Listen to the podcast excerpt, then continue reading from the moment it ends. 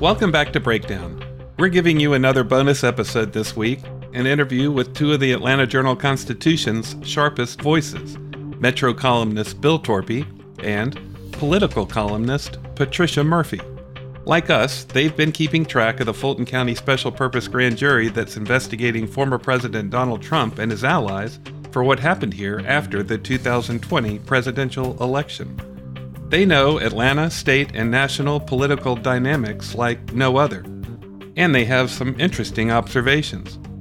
It's a good time for you to hear this great conversation because the Special Purpose Grand Jury is now taking a month off and returning after the November 8th elections.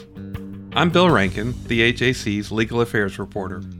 And I'm senior reporter Tamar Hallerman. But first, we want to bring you up to speed on two intriguing developments in the case. Prosecutors are now seeking to obtain search warrants based on sensitive information acquired during the investigation. And prosecutors have also moved to have the two lawyers representing nearly a dozen fake Republican electors dismissed from the case. This is Breakdown, the Trump Grand Jury, Episode 14, Breakdown Bonus, Torpey and Murphy, from the Atlanta Journal Constitution.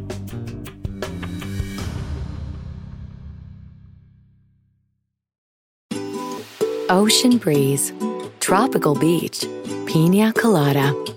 You can buy an air freshener to make your car smell like you're in an oceanside paradise. Or, better yet, you can point your car toward Daytona Beach and come experience the real thing. Visit DaytonaBeach.com to discover all there is to see, do, and enjoy along the world's most famous beach, Daytona Beach, Florida. Beach on hip hop is a product of black people. It's a product of black song and celebration. The Atlanta Journal Constitution presents hip hop's most pulled elements are pulled from the South. A Southern hip hop story. We always go back to that moment of the Source Awards. Everybody wants your rhythm, but they don't want your blues. The biggest names in hip hop. Atlanta is still the mecca for hip hop. 50 years. No one can deny one film. The power of the South now. The South got something to say. Streaming now at ajc.com slash hip hop. Let's start with the search warrants. We don't know much more other than prosecutors want them. The filing, signed by Fulton County Superior Court Judge Robert McBurney, says that any warrants, affidavits, non disclosure orders, or related documents will be sealed from the public unless otherwise ordered. Quote The court finds that disclosure of this information could compromise the investigation by, among other things, causing flight from prosecution, destruction of or tampering with evidence, and intimidation of potential witnesses. Some disclosures could also substantially risk the safety and well being of the individuals involved in the investigation, including, but not limited to, witnesses, subjects, law enforcement officers, and officers of the court. We don't know who the DA's office wants to search or what they're seeking out, but we'll certainly keep our eyes peeled. And yes, it's getting quite serious here. We now have a judge expressing concern about witness tampering and the safety of those involved in the investigation. Justice Juicy is the latest filing from the DA's office. It seeks to disqualify attorneys Holly Pearson and Kimberly Burrows Debrow from the investigation. You've heard their names before. They're representing 11 of the 16 fake Republican electors in Georgia who were all sent target letters in July. They fought unsuccessfully to have their clients' subpoenas quashed, and they joined State Senator Burt Jones this summer as he sought to have Fulton DA Fani Willis disqualified from investigating him. McBurney ordered the investigators to come testify, which, as far as we know, occurred. Fulton prosecutors are taking issue with the fact that Pearson and Debrow are representing 11 clients simultaneously in this investigation. They say it's, quote, rife with serious ethical problems and violates the rules of professional conduct for lawyers. So, why exactly does it matter to the DA's office if 11 of their targets have the same legal representation? There are a few different reasons. It's just really messy, and courts hate it, and courts pretty routinely grant these motions. That's Atlanta attorney Andrew Fleischman, who's been following the special grand jury probe. Having 11 people means that, like, let's say they go to trial and they get convicted, and somebody says, "Well, listen, I my, my lawyer didn't didn't talk to me about any deals. He didn't do any of the things that would make good. An appellate court could come reverse that result. And because of that risk, courts often allow district attorneys to move to disqualify counsel representing a bunch of people. And it's a total disqualification, right? Because they can't stay on for just one person because they've learned a bunch of stuff about the other people. And they can't use that knowledge against former clients. That, of course, would be a giant headache for prosecutors. But there's another big reason why the DA's office would want to break up the electors' attorneys immunity or plea deals. Not all defendants are created equal. There are big fish and there are small fish, sometimes with diverging sets of interests. And often prosecutors will try and cut deals with the small fish, give them immunity or a lesser sentence in exchange for their testimony and cooperation, so they can try and get just enough evidence to charge the big fish. Picking off the little guys, though, is awfully hard to do if many of the small and big fish have the same attorneys. Let's say that Fulton County goes to one person and says, I will offer you a million dollars and a pony to testify against everybody else. That is a great deal. But would this lawyer be able to advise their client to take that deal without a huge conflict of interest for the other clients? Because she'd be telling her client to hurt everybody else, even though that is absolutely in that client's best interest. Fleischman notes that it's worth digging around to figure out who's paying for the group's legal fees. That's a giant clue about whose interests the targets, or their lawyers, will act upon. So we did just that. Federal records show that the Georgia Republican Party paid Pearson's law practice more than $25,000 in early July, only a few days after the electors were sent target letters. Debrow's firm was paid just shy of $10,000. The records don't specify whether the payments were for their legal work with the fake electors, but it's hard not to connect the dots.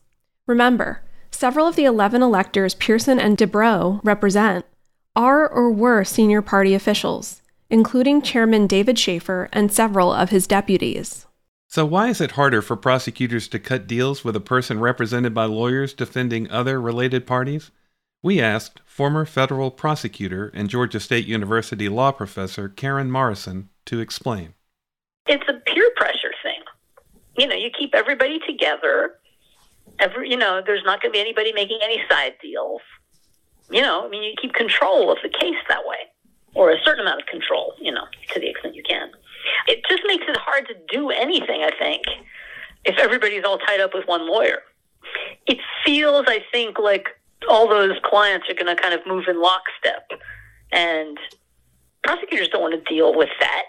they want to be able to, you know, they want to be able to streamline the case. They want to be able to get rid of the people that are not going to be helpful, like plead them out, get rid of them. They want to focus on the big fish and they want to get as much help from the smaller fish as they can. We asked Morrison if she thought if it's possible Pearson and Debrow could be acting in the best interest of the person paying the bills and not necessarily in the best interest of those 11 small fish they're representing. Yeah, that's obviously a concern. I mean, I think that there's a, there's an absolutely legitimate concern um, for some of these 11 clients that they're not getting the best representation because it's not specifically tailored to them. To no surprise, Pearson and Debrow vow to fight back against the prosecutor's motion. In a joint statement, they say any suggestion that they violated their professional duties is, quote, false and defamatory. We are disappointed to see the district attorney and her office actively trying to separate citizens from their chosen counsel. Allegations of conflict here are particularly rich, given that the court has already determined that the DA herself had a disqualifying conflict of interest in this case. They're, of course, referring to DA Fani Willis's biggest misstep in the investigation so far the fundraiser she held for Burt Jones' Democratic opponent for lieutenant governor, Charlie Bailey.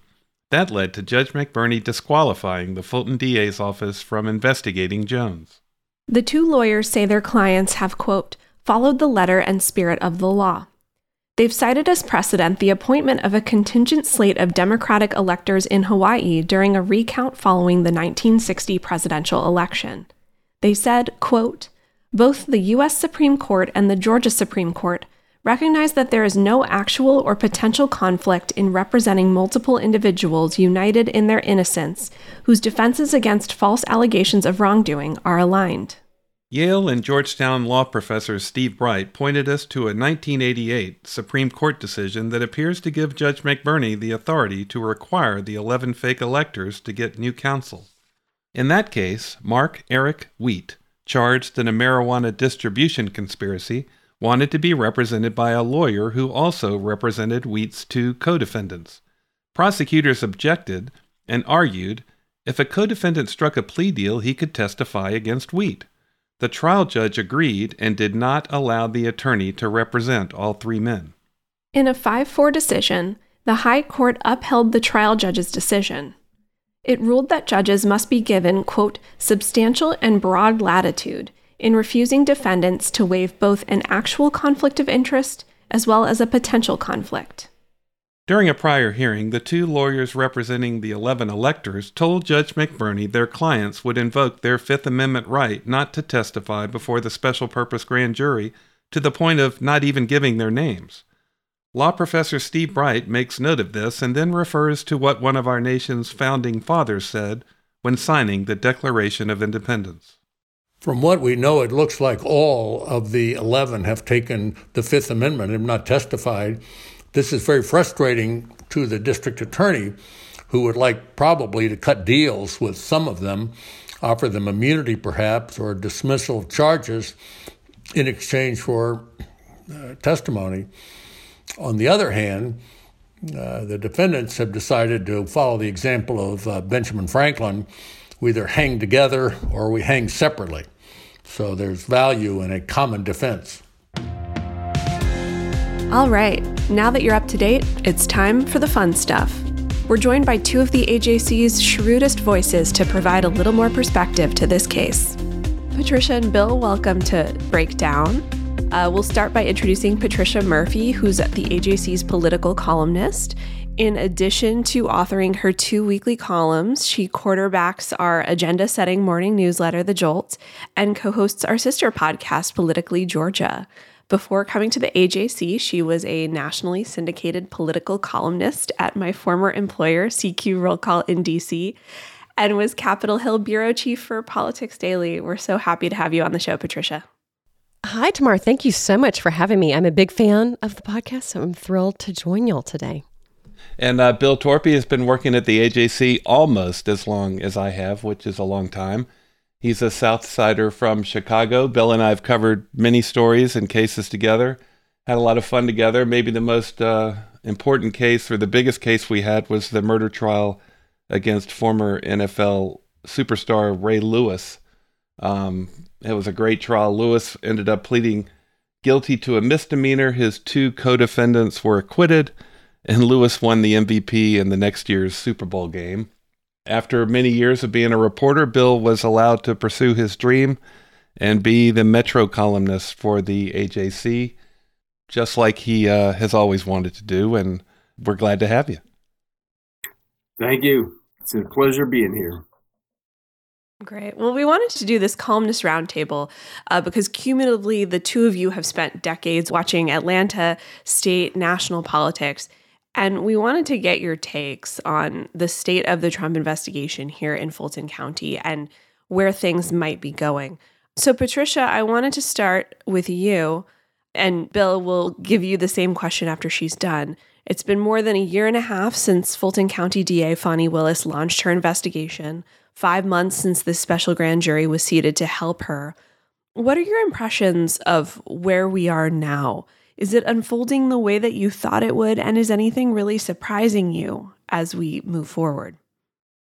Yeah, so I think that it has been extremely meticulous. It has looked to me from the outside looking in like a series of concentric circles that Fani Willis and her team are drawing around President Trump in the bullseye, just getting a little bit closer, a little bit closer, a little bit closer to Donald Trump.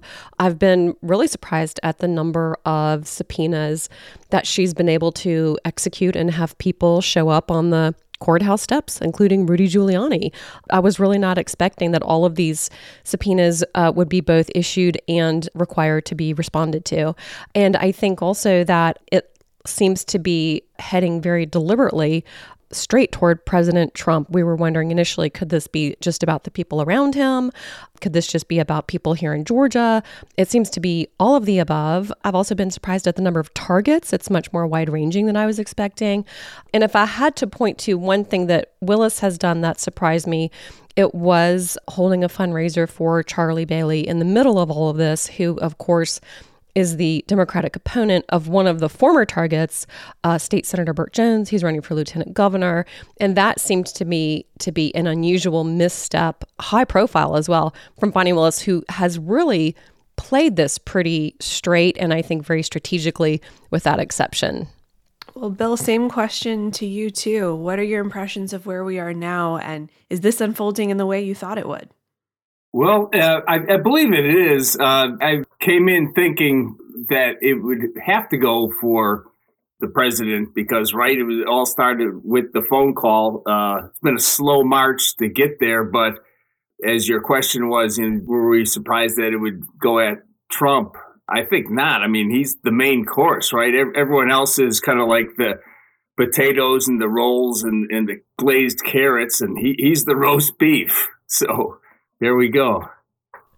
Can I change my answer and just say that instead? that was very well said. Um, Patricia, Judge Robert McBurney, who's overseeing the, the grand jury, has been going to great lengths to try and insulate this investigation from politics. But of course, I, you know, as a former political reporter myself, I, I think it's an almost impossible endeavor. Can you weigh in here? Yeah, there's no way to keep this out of politics because it's only about politics and power and overturning the last election. And it's played out simultaneously to the next election in 2022. And I think we all see it having major effects on the election following that in 2024. So there is simply no way to make this um, outside of the political realm. I think he's tried to insulate it from looking like it is driven solely by partisan politics and has looked to sort of insulate his own actions and the actions of the prosecutors, and again, push back the actions of the prosecutors, including Fani Willis, if it starts to get into the realm of looking partisan, even more than being political. And so, but there's there's just no way to keep it out of politics because that's the only thing it's about. We have a general election coming up in a few weeks that you've been covering closely. Is this being discussed at all on the campaign trail? And how is it playing out? Yeah, so it's being used certainly against Republicans, especially Burt Jones. And so we talked a little bit about Burt Jones and his opponent, Charlie Bailey. Charlie Bailey has made Jones' role as a fake elector really the central argument against Jones on the campaign trail and saying that this man tried to undermine democracy, did undermine democracy, and has no business being a part of the government in the future. So he's absolutely using it. I think Democrats continue to use it as a rallying cry, not the court case itself, but just everything that's happened since 2020.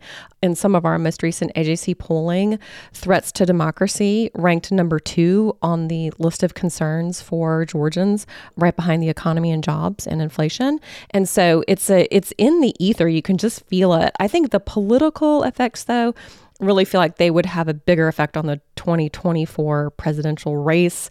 It's feeling like it's making Donald Trump just seem like he has more and more and more baggage every because this thing is just playing out over and over and over.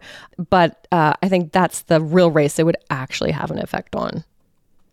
Torpey, one of the big kind of surprise moments for us so far was when Judge McBurney ruled that Fulton County DA Fani Willis and her entire office was disqualified from investigating Burt Jones because of that fundraiser that he held for Charlie Bailey. That was such a rare misstep from her. We really did not see, you know, she was very methodical in the way that she'd kind of gone about things until that moment. You've followed Fani Willis for a long time. You followed the Fulton DA's office for a really long time.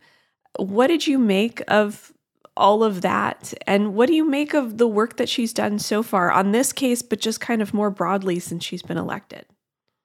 Well, the uh, the fundraiser that she held for Charlie Bailey, who at the time was running in the Democratic primary, was, I guess, what you call in baseball an, an unforced error. She just, it, what was she thinking? And that is exactly what Judge McBurney said. Uh, Judge McBurney, he's he's kind of a uh, a, a, quirky fellow. He's a, uh, a, former prosecutor. He kind of beats to his own drummer, and uh, I think he handled it well. I mean, I think he handled it. He, he surgically removed that part of the case that I think in essence ended up doing her a favor. I, I mean, that it became a talking point for the Republicans, but now uh, you know she and others can just say that part of it is gone and uh, that part of the case is gone, and it doesn't matter for what she does. I think she's she's done a, a, a good job just unfolding this case uh, as uh, in a, the concentric circles uh, thought is is a good image because it, it, she is just kind of squeezing the vice a little bit more and more. As far as her job so far overall, uh, I, I, think she's she's done a good job. I mean, she she is uh, very public about what she's doing. I think she has uh, two RICO cases uh, going, large, uh, ca- uh, sprawling racketeering cases that have dozens of defendants against gangs and rappers. And uh, she has gone against the another uh, uh, thing of carjack, a case of carjackers and home invaders. You know, so she looks tough on crime. I mean, and you know her pretty well, Bill, from the Atlanta public schools cheating case. So she's kind of covering all the bases. As I say in my column, that she's gone against uh, uh, everybody, uh, from rappers to Republicans. So and she kind of covers all the bases. This is Breakdown from the Atlanta Journal Constitution. Ocean breeze, tropical beach. An air freshener can make your car smell like paradise. A drive to Daytona Beach will actually get you there. Beach on. Plan your trip today at DaytonaBeach.com. Hey, it's Kaley Cuoco for Priceline. Ready to go to your happy place for a happy price? Well, why didn't you say so? Just download the Priceline app right now and save up to 60% on hotels. So, whether it's Cousin Kevin's Kazoo concert in Kansas City, go Kevin, or Becky's Bachelorette Bash in Bermuda, you never have to miss a trip ever again. So, download the Priceline app today. Your savings are waiting. Go to your happy place for a happy price. Go to your happy price, Priceline. Patricia, can I ask you who are the most prominent election deniers running in the GOP primary in November? And overall, how would you say they've done this election cycle? Well, you know, the we had an entire collection of election deniers at the beginning of the year, and many of them were running in GOP primaries against incumbents in Georgia, uh, incumbent Republicans who stood up for the election. And so Brad Raffensperger had what we didn't know would this be a strong primary, a weak primary? Former President Donald Trump tried to run an election denier against every Republican on the statewide ballot and didn't have a great result. So, Governor Brian Kemp ran against David Perdue, former senator, who never in the moment said this election was rigged and stolen, but certainly worked to undermine the election and by the end of that campaign he was out there on the trail you know declaring this election was rigged and stolen.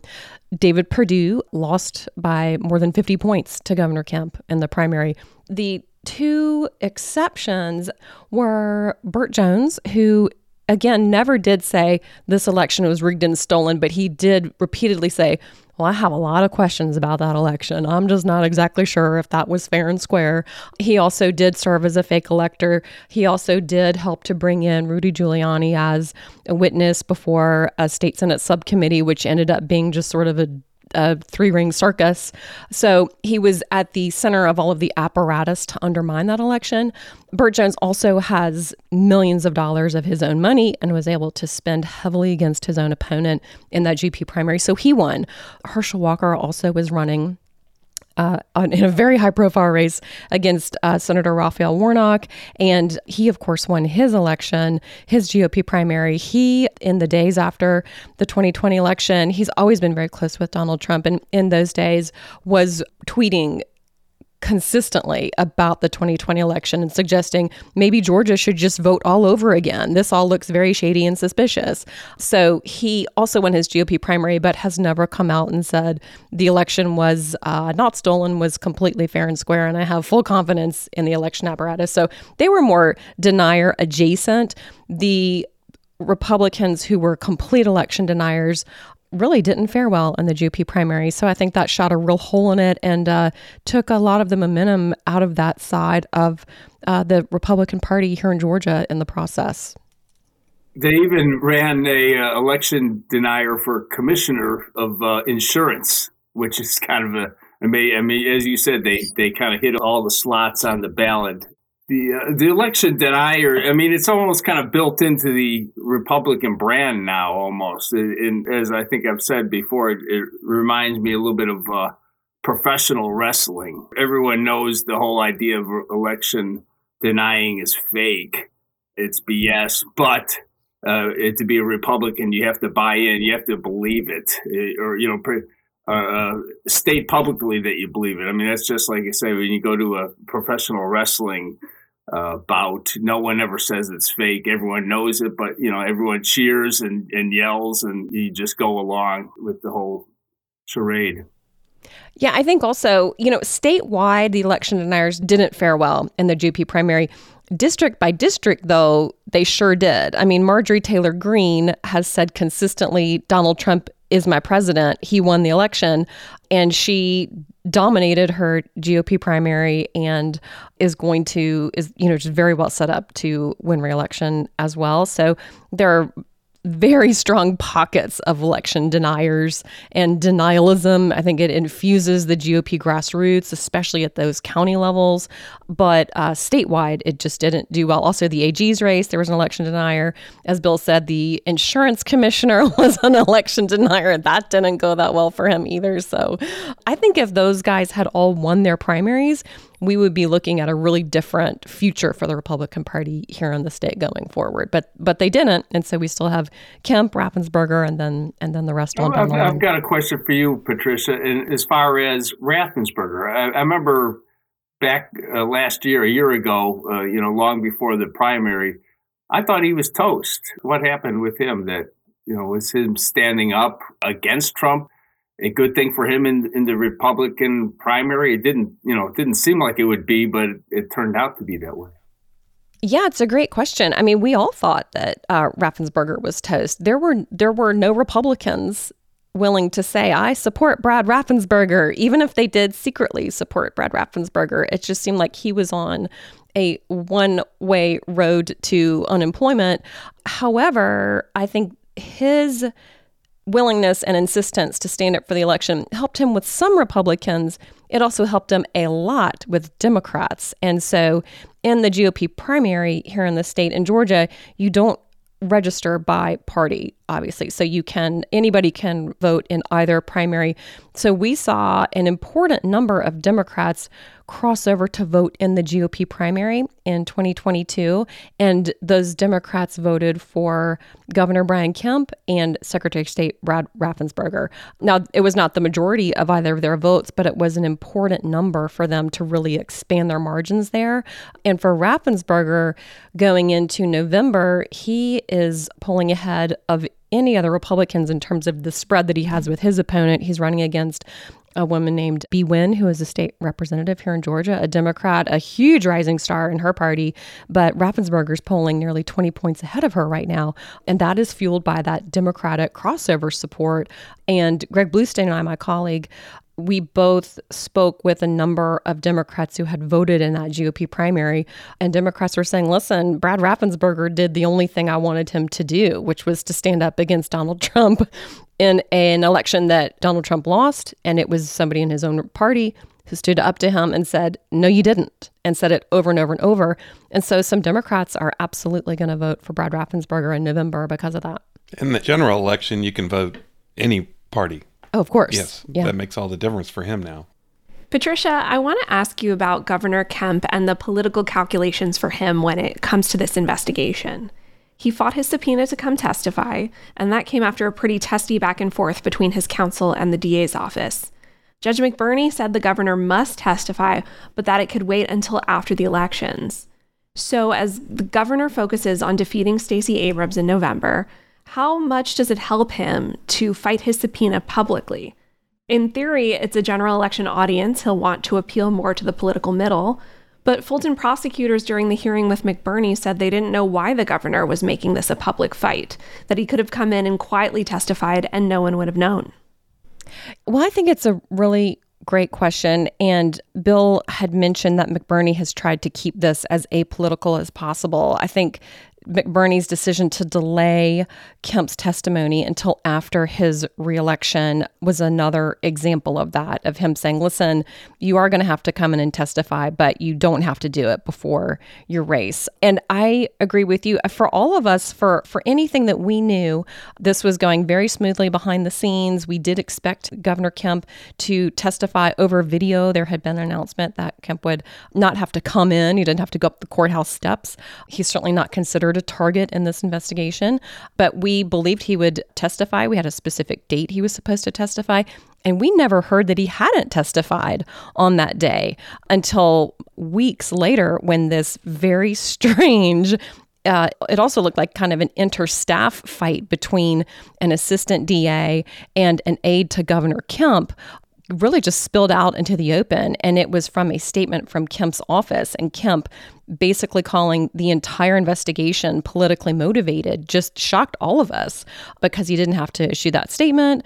And uh, to your point, if he had some, if he had testified over video, nobody would have known any of this. Um, but I think the political calculations for Kemp are very delicate. I think that he obviously did win his GOP primary by a huge margin but he needs every Donald Trump supporter to come back out to the polls in November. He cannot afford to alienate this huge swath of the Republican base in the process of also getting elected.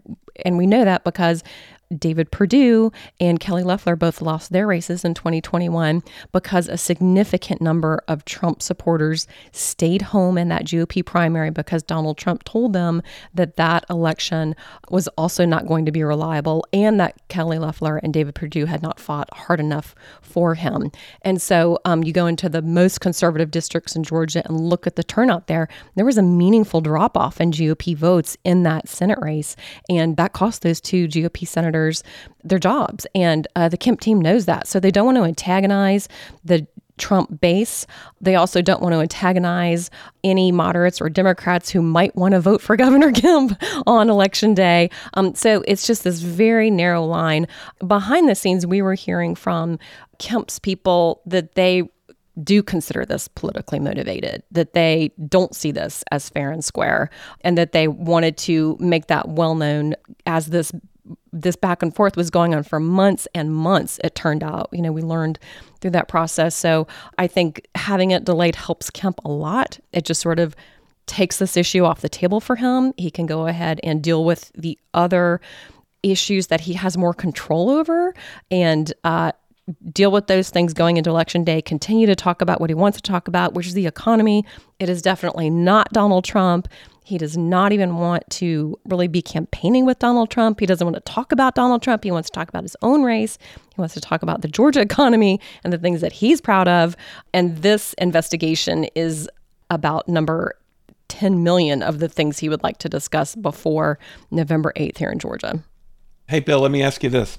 So, Trump and social media posts lately has been putting Atlanta's homicide numbers up and comparing them to other cities.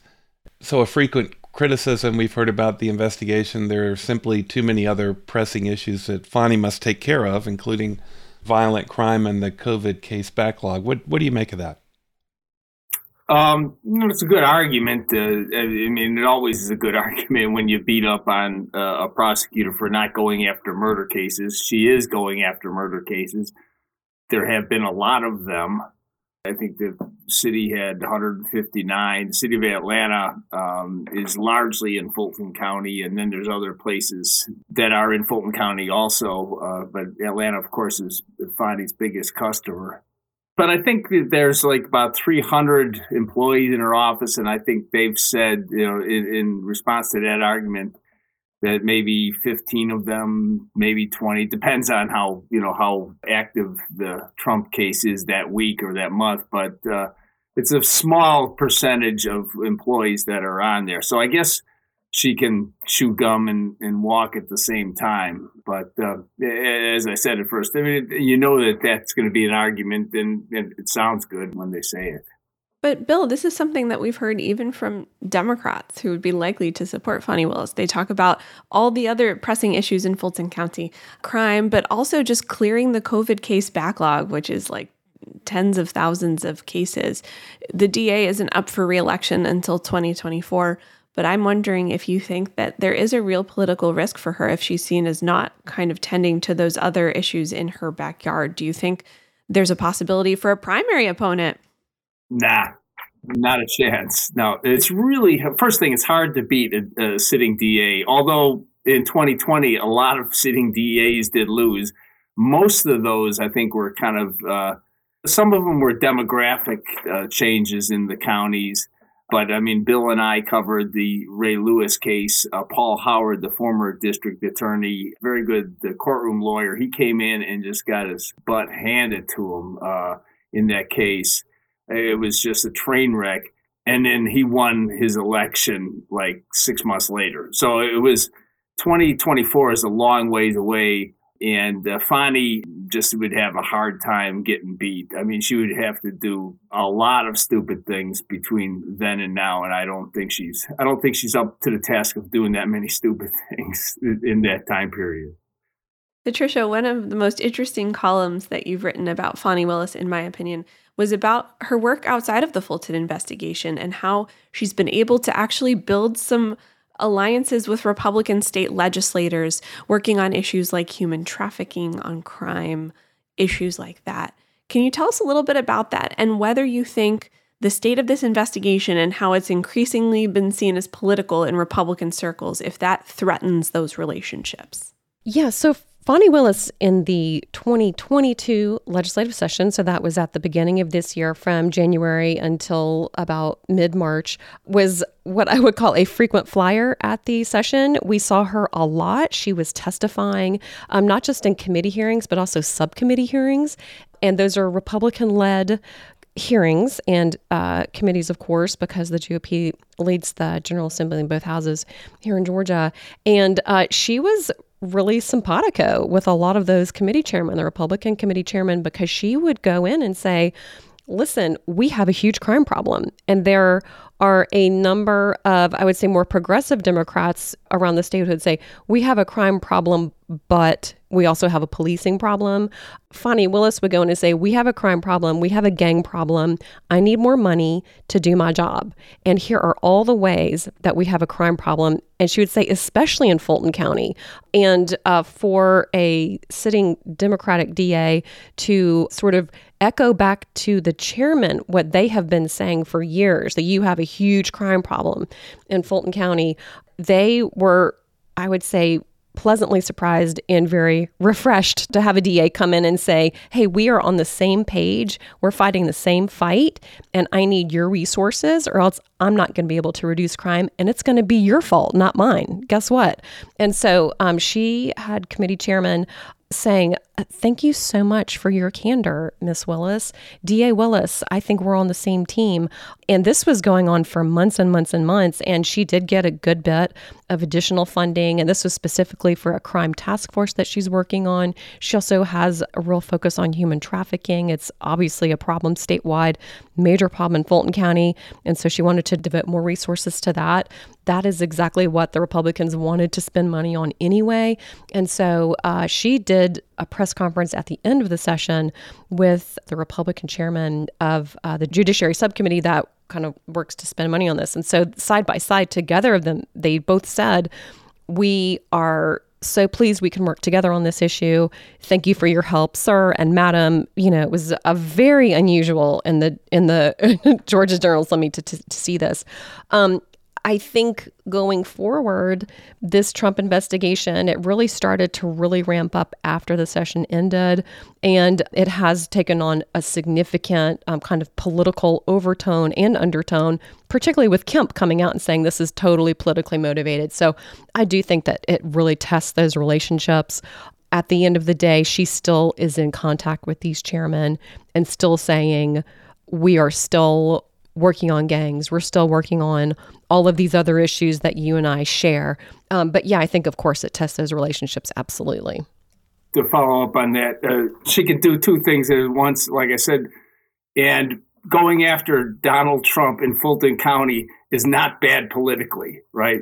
And uh, so, you know, she can be tough on, you know, gangs and crime, and she does well. I mean, she actually, in the press conferences, she projects a sense of, uh, of as I've called it, badassery. Uh, she is very, you know, I won't stand down. I'm, you know, right here. She had a press conference with like 20 chiefs of police and FBI agents and whatever behind her, and she was the only one that talked. I hadn't seen that before. Usually they trot out the ATF guy to say, you know, a couple things, but it was Fani, all Fani, all the way. At the same time, Bill, you know, you talk about how it probably won't hurt her in Fulton County, which you're right, voted for Joe Biden by something like 72% of the vote in 2020. At the same time, we have heard some rumblings about a recall effort kind of modeled off the successful campaign in San Francisco. Do you see any chance that that could be successful or at the very least place some seeds of doubt in the eyes of some Republicans and moderates? Nah, I mean, you know, you can do anything these days, as it turns out. But uh, you know, it is a bizarre world of politics. But that would have really, it, would just be an exercise in futility. Yeah, I think Tamar also, obviously, there's conservative voters who live in North Fulton County, so it's not a completely Democratic district, although it's heavily a Democratic county. But Fani Willis has this mantra that she repeats over and over, and she says, I am going to prosecute crimes in Fulton County, and I don't care who's committing the crime. I don't care if you're the former president of the United States. I don't care if you're a rapper.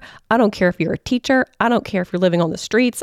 I'm going to prosecute a crime if I see it. I'm obligated to do that. And I think, in a way, the way she's going about all of these prosecutions sort of lives that mantra out. I mean, she's proving it. I would say it's harder in Fulton County to go after rappers than it is in, to go after the former president. I think there's a lot more political peril in looking like she is focusing on this group of very prominent, very in some circles very popular rap singers and rap stars who are sort of beloved and lionized by parts of the community. That's harder than going after the president. So I think all of these together sort of prove that mantra. If you're doing it, I'm coming after you for it, no matter who you are. So Tamar and I have been living this now for months, and y'all been looking at it from afar. So how how do y'all see this investigation going? Where do you see it going? Well, it's uh, um, th- that's interesting. I mean, uh, it a lot of people. Uh, I've heard uh, people say that you know they know that uh, it, it, would almost be impossible to convict Donald Trump, but uh, there's a lot of people who wouldn't mind seeing his mugshot. And I ultimately think that they will. I don't think they'll subpoena him, but they will uh, to to come in. But they will give him an invitation to uh, testify. He'd be an idiot to do it, but and you guys know this better than I do. But it, it would just, uh, you know, it's it would take away his talking point that uh, uh, you know they didn't give me a chance to speak. I, as far as will they indict Donald Trump or not indict, that of course is the sixty-four thousand dollar question. Uh, my thought is they will. I mean, you you can indict, uh, as they say, a, a, ham sandwich, and you know he's the whole pork roast. You know, so he. I think that they will uh, step back a little bit uh, I don't think that she would then try to just do what sometimes in a uh, grand jury you just give the prosecution side. I think she would, if they want to really be serious about if they're going to indict her or not, they lay out pretty much the whole case. Uh, uh that uh, even the stuff that is would sort of exonerate him, and let the grand jury make a decision because you, you don't want to get run out of court after indictment with a really weak case. And so I think that's what they would have to do.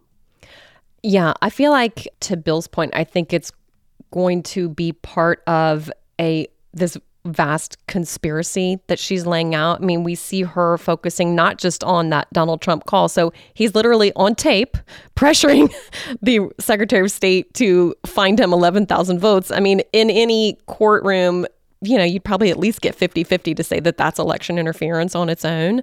But I think it will absolutely be part of this broader conspiracy. And if she can, you know, as you'll say every time on, uh, or as you have her saying every time on Breakdown, if she can prove fact A, fact B, and fact C, she will bring an indictment, you know, but I think it will include a lot of people. I think it would also include potentially some of the fake electors, potentially people in Coffee County, potentially people who worked for him on the Trump campaign.